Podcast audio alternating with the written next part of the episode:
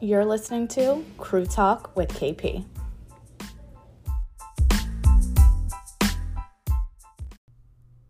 Good morning, good afternoon, good evening, and welcome back to Crew Talk with KP. Um, today is going to be a pretty quick episode. We are going to be talking about something um, that I actually had a request from somebody on Instagram to talk about. Um, and I thought it was really interesting. And I think a lot of people probably have this question. So the question was how to break up with your stylist. Um, and I can only speak on this on my personal behalf, I guess, as a client and as a stylist, because obviously I am a client to some people. Um, but mostly on the behalf of a stylist because that's what we really want to know, right? Like, what's the hairstylist tea on how we feel when clients don't come back to us?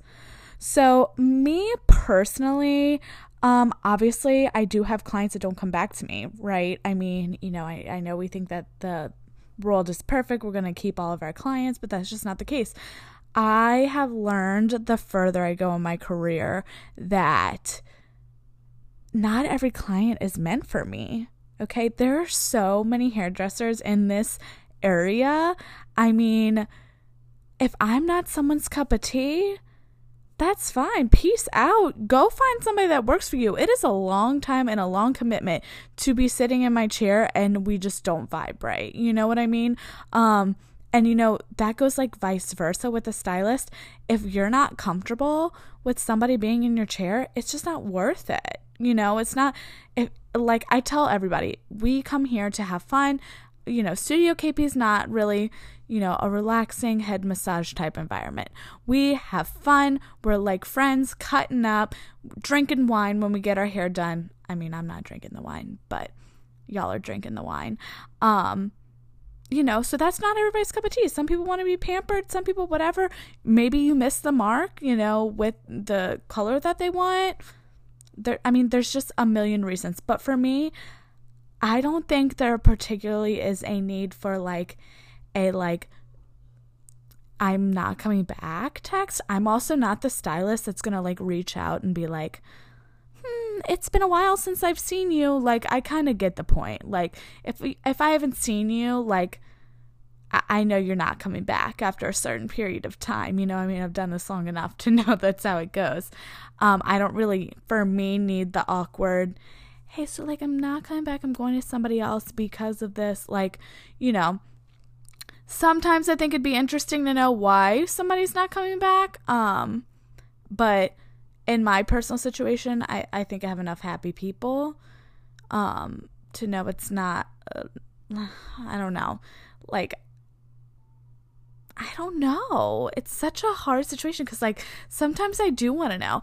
I will say it's it's definitely hard when it's somebody that you've gone to for years and like they know you really well because I've had a couple clients who I was like super close to who just like all of a sudden come back and to this day I'm still like I wonder why they didn't come back. I'm not like upset about it per se but uh, and like it's not like keeping me awake at night you know but i'm i'm like curious a little bit. Um but the the short answer is uh, there's really you don't need to break up with them. Like yes it's a breakup but like we don't need to have a conversation about it. You know what i mean? Like if you're not happy go see somebody else. It's okay. I mean it's a little bit more difficult when you have like reoccurring appointments. Um and if that was the case i'd probably just be like hey look um I- am just not scheduling my next appointment today. Like, whatever, beat around the bush. I mean, I just don't think that there's really this huge need for a huge conversation. And if if your stylist does come back and is like, hey, um, you know, it's time for your next appointment, blah blah blah, I would probably just be like, hey, look, you know, I decided to um try somebody else out and see, you know, how it is. No hard feelings.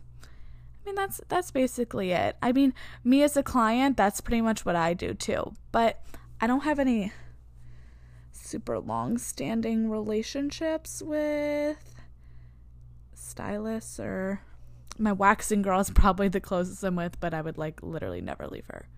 You know what I mean? Um, but like stylists, if you have a lot of clients that are leaving, you need to sit there and you need to reevaluate why all these clients are leaving you. You know, that's that is something if you're starting to see like a huge, you know, letdown rate of clients that are leaving you, you know, you need to do some personal soul searching cuz you know, that's going to be an issue. Your business is going to be bleeding out.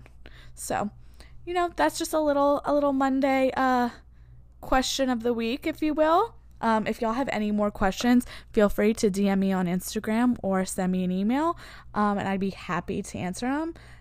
It's kind of fun to know like what the people want and what y'all are thinking. But yeah, that's the hairstylist perspective on breaking up with your stylist. And like I said, it's my personal opinion. That's how I um am with things. I'm not like super confrontational, so like I don't really need a um an answer. If you're not happy, no point in sitting there to make, you know, it's, it's just not worth it. That's how I feel about it.